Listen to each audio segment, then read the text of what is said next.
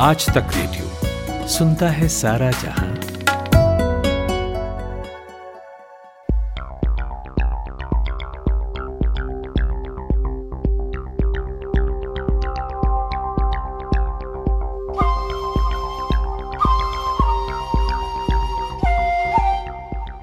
बहुत सारी खराब चीज़ों के बारे में आपने सुना होगा। अक्सर खराब चीज़ों से हम परहेज करते हैं और उससे कैसे दूर रहा जाए, इसे लेकर अपने आप को तैयार करते हैं। लेकिन फाइनेंस की दुनिया में आजकल एक ऐसे बैंक की चर्चा है, जिसे बैंकिंग और कर्ज के लिए एक अच्छा विकल्प माना जा रहा है। और वह है बैड बैंक, यानी खराब बैंक। आपको भी लग रहा होगा कि ये कौन सा नई किस्म का बैंक है भाई। तो इस पॉडकास्ट में आज हम आपको बताएँगे बैड बैंक के बारे में सब कुछ। मसलन यह होता क्या है? इसकी चर्चा आजकल क्यों है? बजट से ठीक पहले बैड बैंक को लेकर आरबीआई के गवर्नर ने जो स्टेटमेंट दिया है, उसके क्या मायने हैं? दुनिया में और कहाँ बैड बैंक का कॉन्सेप्ट है और उससे क्या लाभ हुआ है? ऐसे तमाम तरह के सवाल और उसके जवाब मिलेंगे आपको इस पॉडकास्ट में।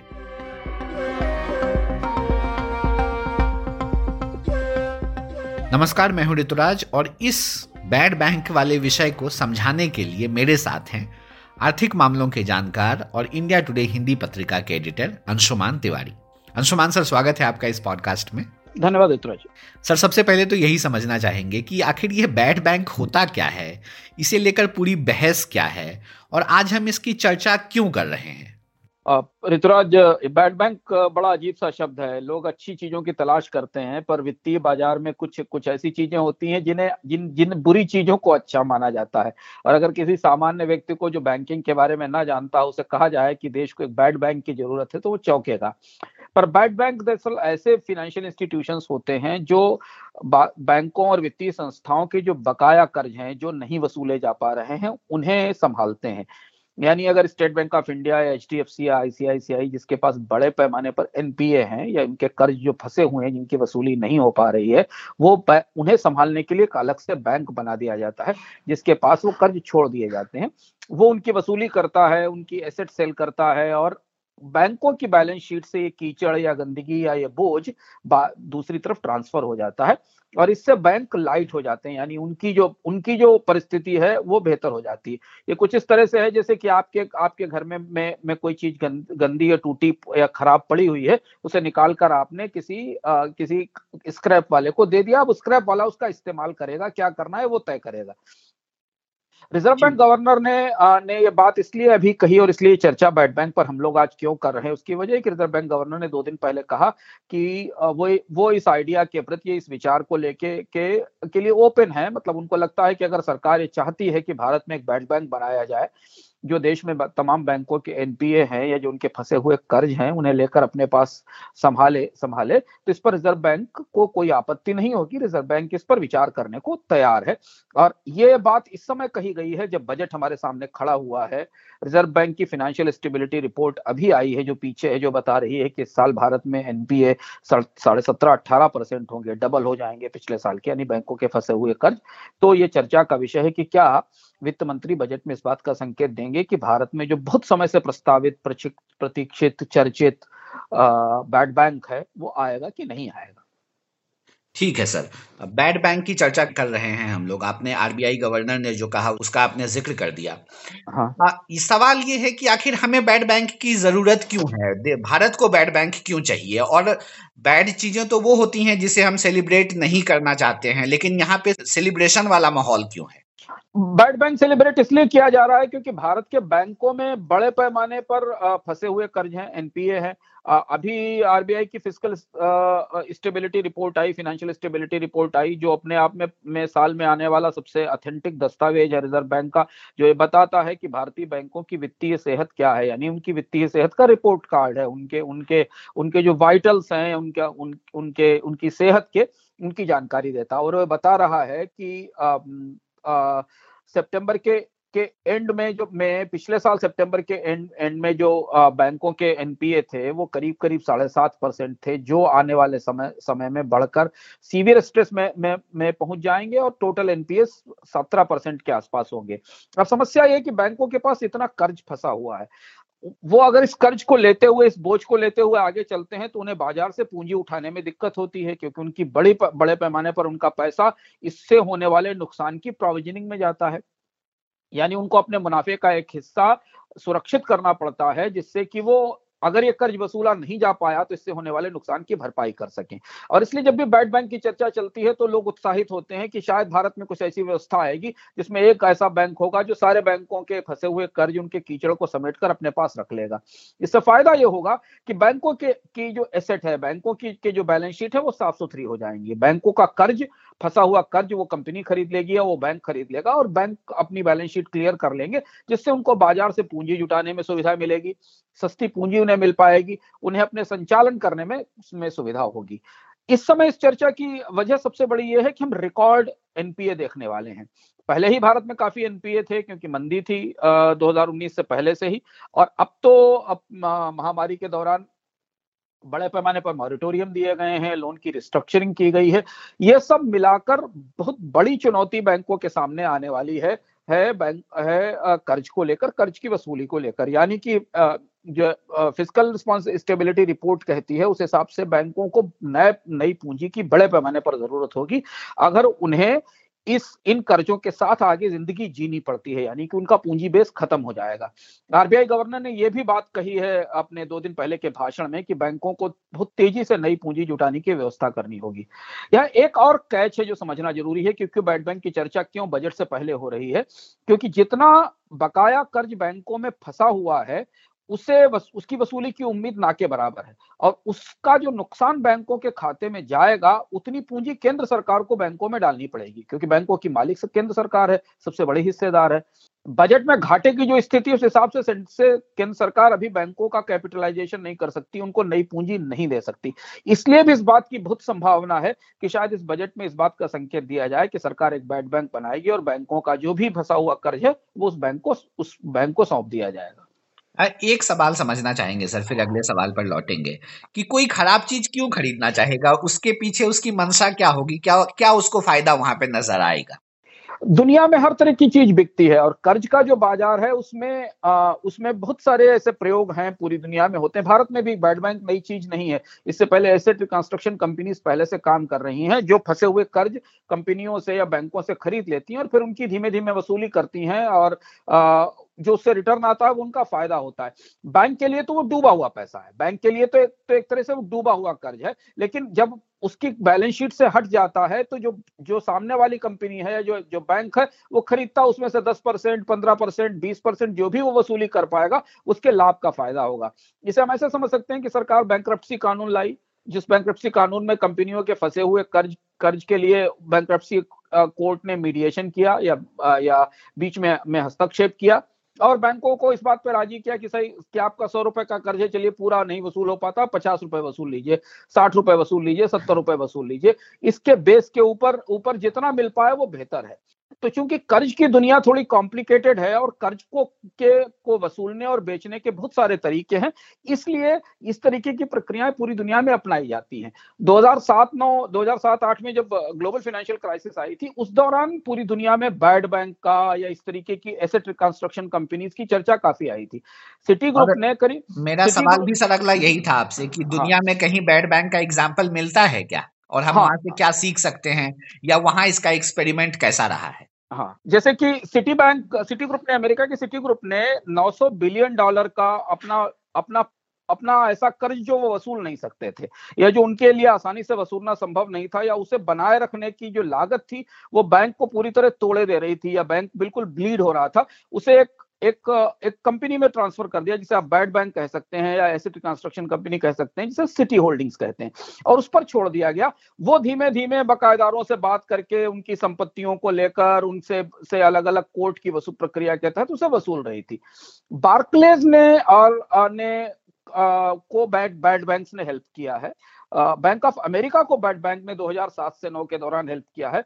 आयरलैंड ने एक बैड बैंक बनाया था जिसने की जो फिनेंशियल पूरा पूरी फिनेंशियल क्राइसिस थी आयरलैंड की बैंकिंग इंडस्ट्री की जिस जो 2007-9 में, में की संकट में काफ़ी प्रमुख रूप से जो प्रभावित देश थे आयरलैंड और और ग्रीस और स्पेन उन्हें जो मदद किया था, वहाँ भी फाइनेंशियल सेक्टर सेक्टर को को फंसे हुए कर्जों से उभरने में बैड बैंक्स ने मदद की थी। इसलिए ये कॉन्सेप्ट दुनिया में स्थापित है। अब जो बैड बैंक्स इस कर्ज का क्या करते हैं? वो इस कर्ज इस कर्ज की वसूली की कोशिश करेंगे। वो इस कर्ज को सिक्योरिटाइज करके बाज़ार में बेचने की कोशिश करेंगे, क्योंकि इस पर जो भी रिटर्न मिलेगा, वो वो वो उस बैंक का फ़ायदा होगा। उसके बहुत सारे तरीके होते हैं पर तात्कालिक तौर पर जो मुख्य वित्तीय संस्थाएँ होती हैं आ, किसी भी सिस्टम में जो बैंक फाइनेंशियल इंस्टीट्यूशन जो सीधी लेंडिंग करते हैं इंडस्ट्री को उनके ऊपर से अगर बोझ हटता है तो वो हल्के हो जाते हैं और उन्हें काम करने में उन्हें अपने संचालन करने में सुविधा होती है। ठीक है।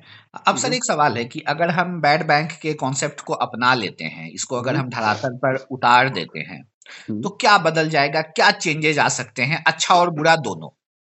देखिए, अभी ऋतुराज स्पष्ट नहीं कि सरकार बैड बैंक बनाएगी कि नहीं बनाएगी। भारत में में दोनों दोनों तरीके के मिले जुले अनुभव रहे हैं। भारत में कोई एक सुधार ऐसा सीट नहीं रहा जिसको कि आप कहने की वो सौ फ़ीसदी सफल रहा हो। भारत में एसेट कंस्ट्रक्शन कंपनीज़ या एसेट रिकंस्ट्रक्शन कंपनीज़ या एआरसी का कॉन्सेप्ट पहले से। प्राइवेट कंपनियों ने बहुत जगह ऐसी कंपनियाँ बनाई थी जो फंसे हुए बकाया कर्ज वित्तीय संस्थाओं से एनबीएफसी से खरीदती थी और उन्हें बेचने की कोशिश करती थी। उनका कामकाज कमोबेश, बहुत बहुत बड़ा कोई, बहुत बड़ी, बड़ा बदलाव भी नहीं आया, पर थोड़े बहुत कर्ज खरीदे गए, बेचे गए, वो एक काम पैरल चल रहा था। सुधार का दूसरा हिस्सा तब आया जब सरकार ने बैंक कानून लागू किया और कंपनियों से कहा कि वो बैंक ला के तहत जाएँ और बैंकों के साथ नेगोशिएट करके अपने कर्ज जितना जो कर्ज जो बकाया कर्ज है उसे चुकाएँ और बैंक उसकी वसूली करें। वो भी थोड़ा मिक्स रिस्पांस के साथ रहा। कई बैंकों बैंकों को थोड़ा ठीक ठाक पैसा में वसूली में मिल गया, कई बैंकों ने बहुत ज़्यादा गवाया, बहुत सारा नुकसान हुआ, लेकिन आप ये नहीं कह सकते कि बैंकिंग उद्योग के लिए बहुत फ़ायदे का सौदा रहा बैंक कानून में जाना। कंपनियों के लिए भी कई बार बहुत फ़ायदे का सौदा नहीं रहा। तो जो फंसे हुए कर्ज हैं उनको रिस्ट्रक्चर करने की या उन्हें उन्हें उनको बद, उनको ठीक करने की दो कोशिशें भारत में पिछले सालों में हो चुकी हैं पर उसका बहुत बड़ा कोई गेन हमें नहीं मिला और इसलिए एनपीएस लगातार बढ़ते चले गए हैं और इसीलिए भारतीय बैंकिंग इंडस्ट्री लगातार एनपीए के दबाव में रही है। अब ये बैड बैंक आएगा उसके नियम क्या होंगे? वो क्या हंड्रेड परसेंट एनपीएस खरीद लेगा? उसके बदले सरकार उसमें हिस्सेदारी लेगी क्या? बैड बैंक में बैड बैंक के संचालन के तरीके क्या होंगे? उसकी कितनी लागत बैंकों को उठानी पड़ेगी? ये सारे नियम अभी हमारे सामने स्पष्ट नहीं है। लेकिन एक चीज़ जो चर्चा में दिखाई दे रही है जो रिज़र्व बैंक की चर्चा में या सरकार की चर्चा में या जो व्यक्तिगत तौर पर हमारी बातचीत होती है विशेषज्ञों से बाज़ार में और बैंकिंग के वो इस बात का संकेत देते हैं कि कम से कम इसे तात्कालिक तौर पर एक फ़ायदा तो होगा कि बैंकों के खातों में जितना पैसा पड़ा हुआ है बकाया जो कर्ज वो वसूल नहीं पा रहे हैं उसे वो वापस वसूल ज़रूर कर लेंगे कर लेंगे। और उसे उसको वो वो वापस वो कम से कम उससे बैंकों को की, के पर बोझ कम हो जाएगा। वो कर्ज का प्रवाह तेज़ी से बढ़ा सकेंगे उनके मुनाफे जो उस डेट की सर्विसिंग में जाते हैं प्रोविजनिंग के तौर पर वो कम हो हो जाएँगे और बैंकों के संचालन अगर अगर चुस्त और दुरुस्त हुए तो उसका फ़ायदा कर्ज लेने वालों को मिलेगा एक सवाल है सर कि जब भी बैंक का ज़िक्र होता है तो आम आदमी हाँ। के कान खड़े हो जाते हैं क्योंकि हाँ। डायरेक्ट इनडायरेक्ट आम लोगों का ही पैसा बैंक में लगा होता है यहाँ पे क्या हाँ। आम आदमी को सतर्क होने की ज़रूरत है देखिए आम आदमी के की दृष्टि से अगर देखें देखें ना ऋतुराज तो बैड बैंक के उसे फ़ायदा क्या होगा? आ, आम आदमी के कर्ज का तो एक बड़ा बचत का एक बड़ा हिस्सा डूब ही चुका है, है इन इसमें। और इसके बदले सेंट्रल गवर्नमेंट अपने बजट से बैंकों को पैसा देती है। तो या तो आम आदमी की बचत डूबती है या उसका टैक्स डूबता है। तो जो टैक्स उसने पे किया उस टैक्स से बैंकों को रिफाइनांस किया जाता है, है। उनको अगर इसमें में अपना फ़ायदा देखना है कि बैड बैंक से उनकी ज़िंदगी में क्या बदलाव होगा तो दो बदलाव होंगे। एक तो अगर वो शेयर अगर वो बैंकों के शेयर खरीद रखे हैं उन्होंने बैंकों में वो निवेशक हैं, और जो बैंक अपने कर्ज माफ़ कर, खत्म कर देंगे, या जो कर्ज बैड बैंक को भेज, को बेच देंगे, या खत्म कर देंगे, उन बैंकों की वित्तीय स्थिति अच्छी हो जाएगी। यानी अगर उन बैंकों की वित्तीय स्थिति अच्छी हो जाएगी तो बाज़ार में उनके शेयरों की कीमत बेहतर होगी। दूसरी चीज़ ये है कि उन बैंकों की लागत कम हो जाएगी। अगर उन, अभी उनको अपनको प्रोविजनिंग जिसमें पर बार बार पहले भी बात करते रहे, कि जितना आपके पास फंसा हुआ कर्ज होता है जो आप वसूल नहीं पाते एक निर्धारित समय में, उसके बदले रिज़र्व बैंक के नियम के हिसाब से अपने मुनाफे का और पूंजी का एक हिस्सा उसके बदले में रखना पड़ता है। अब मान लीजिए कि किसी कंपनी के पास एक लाख रुपए का कर्ज है जो वसूल नहीं पाए तो उसके एक रेशियो में उसको अपने मुनाफे का हिस्सा उसके बकाया ब्याज के बदले लगाना पड़ता है। वो बच जाएगा, क्योंकि वो कर्ज दूसरी जगह चला जाएगा। तो बैंक इस स्थिति में होंगे कि वो शायद ब्याज दरें बढ़ा सकें, वो बचत करने वालों को थोड़ी ज़्यादा बेहतर रिटर्न दे सकें वो कर्ज की दरें कम कर सकें और ज़्यादा नई सेवाएँ लॉन्च कर सकें, अपने नेटवर्क का विस्तार कर सकें। ये सारी चीज़ें होंगी क्योंकि उनके पैर में जो चक्की बंधी हुई है, जिनके पैर में पत्थर बंधा हुआ है बुरे कर्ज का, वो जब उनके यहाँ से निकले, निकलेगा तो वो तेज़ी से दौड़ सकेंगे, तेज रफ्तार से आगे बढ़ सकेंगे। तो आम लोगों के लिए महत्वपूर्ण बात है कि कम से कम भारत के बैंक अगर अपना सारा कर्ज एक बैड बैंक को सौंप देते हैं तो वो स्वस्थ हो जाएँगे और उनकी सेवाओं में, उनसे मिलने वाली सुविधाओं में, उनसे मिलने वाले रिटर्न में रिटर्न में लोगों को फ़ायदा होगा। मतलब सर अगर बहुत आसानी से समझे तो बैड बैंक जो है एक किस्म का बैंकों का गेट कीपर होगा कि बैंकों को वो कह रहा है कि आप अपना काम धाम करो जो बुरी चीज़ें हैं वो मैं संभाल लूँगा। नहीं गेट कीपर नहीं होगा। वो दरअसल बैंकों की जो मुसीबत है वो संकट मोचन हो सकता है बैंकों का। अच्छा। जिसको क्या बैंकों का ट्रबल शूटर हो सकता है कि चलो बैंकों के सर के ऊपर बहुत सारा बोझ है और वो कर्ज वसूल नहीं कर पा रहे हैं तो एक बैंक है जिसमें सब रख दिया गया और अब आप अपना काम करिए हम ये कीचड़ साफ़ करते हैं धीरे धीरे से ठीक करने की कोशिश करते हैं करते हैं। है। अब लेकिन उसकी अपनी कॉस्ट होगी ऐसा नहीं कि वो फ्री है उसकी लागत लेकिन सर एक एक चीज़ यहाँ पे और भी देखा जा सकता है कि पता चला कि एक तरफ़ से वो कीचड़ साफ़ कर रहा है और दूसरी तरफ़ से ये इधर फिर जमा हो रहा है। हाँ अब दो सवाल हैं इसमें। एक सवाल जो आपने किया ये बहुत महत्वपूर्ण है और दूसरा सवाल इसके साथ मैं ये भी जोड़ना चाहूँगा कि ये बैड बैंक बनाएगा कौन? अच्छा। कौन इसे बना? इसे कौन कौन खड़ा करेगा? सरकार खड़ा करेगी आरबीआई खड़ा करेगा प्राइवेट बैंक खड़ा करेंगे? नहीं। तो ये चीज़ समझना ज़रूरी है कि इसके आगे एनपीए नहीं बढ़े इसकी क्या गारंटी है? तो क्या बैंकों को आगे एनपीए के लिए कम करने के लिए कुछ दूसरा तरीका अपनाना पड़ेगा? कर्ज देने की प्रक्रिया बदलेगी बैंक और संभल कर कर्ज बांटेंगे जिससे कि उनके एनपीए ना बढ़े? एक चीज़। दूसरा सवाल स्पष्ट नहीं है कि उनके एनपीए जितने बढ़ते जाएँगे, वो क्या सब बैड बैंक को चले जाएँगे? या बैड बैंक एक मुश्त अभी जितना फंसा हुआ कर्ज है है, जितना बैड डेट है, जितने एनपीए उनको संभालेगा और आगे बैंक अपना काम खुद करते रहेंगे। यह भी स्पष्ट नहीं, जब ये बैंक बनेगा तब समझ में आएगा। और तीसरी चीज़ ये कि क्या सरकार बैड बैंक बनाएगी? और यही सबसे बड़ी दुविधा है। इसलिए सरकार अभी बैड बैंक के आइडिया पर बहुत खुश होकर सामने सामने नहीं आई है। स्पष्ट रूप से नहीं कहा, जो अंतिम बात समझना ज़रूरी। दुविधा क्या है? कि बैड बैंक बनाना नैतिक रूप से बड़ी चुनौती है सरकार के लिए। क्योंकि बैड बैंक बनाने का मतलब है कि सरकार ये संकेत ना दे कहीं से कि नहीं आप जो मन चाहे उसको कर्ज देते चले जाइए लेकिन जो भी कर्ज डूबेगा उसको हम एक दूसरे बैंक में रख देंगे यानी इस खाते से उठा के कर्ज को दूसरे खाते में रख देंगे।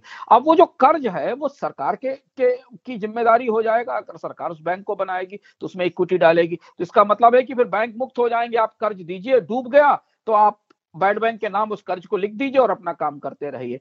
ये कुछ मॉरल या कुछ नैतिक सवाल है बैड बैंक के साथ, जिनका अभी स्पष्ट होना, जिनका, जिनकी तस्वीर और जिनका जवाब स्पष्ट होना ज़रूरी है। और इसलिए ये बहस अभी थोड़े समय तक चलेगी। तात्कालिक तौर पर हमारी निगाह यह रहेगी कि क्या सरकार बजट में इस बात का संकेत देती कि वो बैड बैंक लेकर आएगी? और जब अगर वो संकेत देती है तो फिर इन सारे सवालों के जवाब उसे देने पड़ेंगे। इन सारे सवालों का, को स्पष्ट करना पड़ेगा। और उसमें सबसे बड़ा सवाल मैं दोहराता हूँ, ये है कि क्या बैड बैंक पुराने कर्जों को एकमुश्त निपटाने एकमुश्त पुराने कर्जों को निपटाने के लिए बनाया जाएगा या ये निरंतर बना रहेगा? यानी अगर ये निरंतर बना रहता है तो बैंकिंग इंडस्ट्री के लिए अच्छी खबर नहीं है। फिर बैंक और रेकलेस लेंडिंग करते रहेंगे मनमाने ढंग से कर्ज बांटते रहेंगे और जो डूबते रहेंगे वो एक बैड बैंक पर डालते रहेंगे। वो मतलब और बेच के खाने वाली नौबत। हाँ हाँ और दूसरी बात ये कि इस बैड बैंक की ज़िम्मेदारी कौन उठाएगा? इस बैड बैंक पर को होने वाला नुकसान इसका कर्ज और उसका उसकी उसकी जवाबदेही क्या सरकार बजट से एक बैड बैंक बनाने की स्थिति में है, अभी स्थिति में जबकि उसका राजकोषीय घाटा जीडीपी का पंद्रह परसेंट है। ये सवाल हैं जो अभी अभी हमें इनका जवाब नहीं मिला है, लेकिन आने वाले समय में ये बहस लगातार रहेगी और हम इस पर लगातार निगाह भी रखेंगे और शायद दोबारा इस पर फिर चर्चा करेंगे, जब हमें कुछ और भी ठोस प्रगति इस दिशा में दिखाई देती है। ठीक है। शुक्रिया अंशुमान सर, अपना समय देने के लिए आज हमने बैड बैंक की बात की और एक अच्छी चीज़ बुरी भी हो सकती है और और बुरी हो सकती है। हमने दोनों जो दोनों हमारे सवाल हैं उसको टटोला। बहुत बहुत शुक्रिया अपना समय देने के लिए सर। धन्यवाद जी। कैसा लगा आपको हमारा यह पॉडकास्ट कोई सुझाव हो या कोई शिकायत? तो लिख भेजिए हमें। हमारा ईमेल पता वही है रेडियो एट आज तक डॉट कॉम शुक्रिया।